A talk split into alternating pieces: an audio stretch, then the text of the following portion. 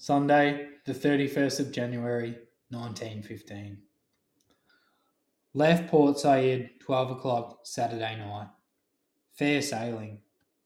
We arrived at Alexandria 4 o'clock, where we are really going to land at last.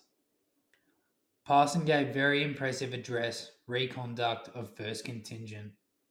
With the result on our arrival, absolute silence reigned supreme on board. For the first time, we trod terra firma. My vaccination taken very badly, so I stopped back on board while the others went for a route march through Alexandria. We all went ashore at 7 o'clock p.m. and marched to the trains.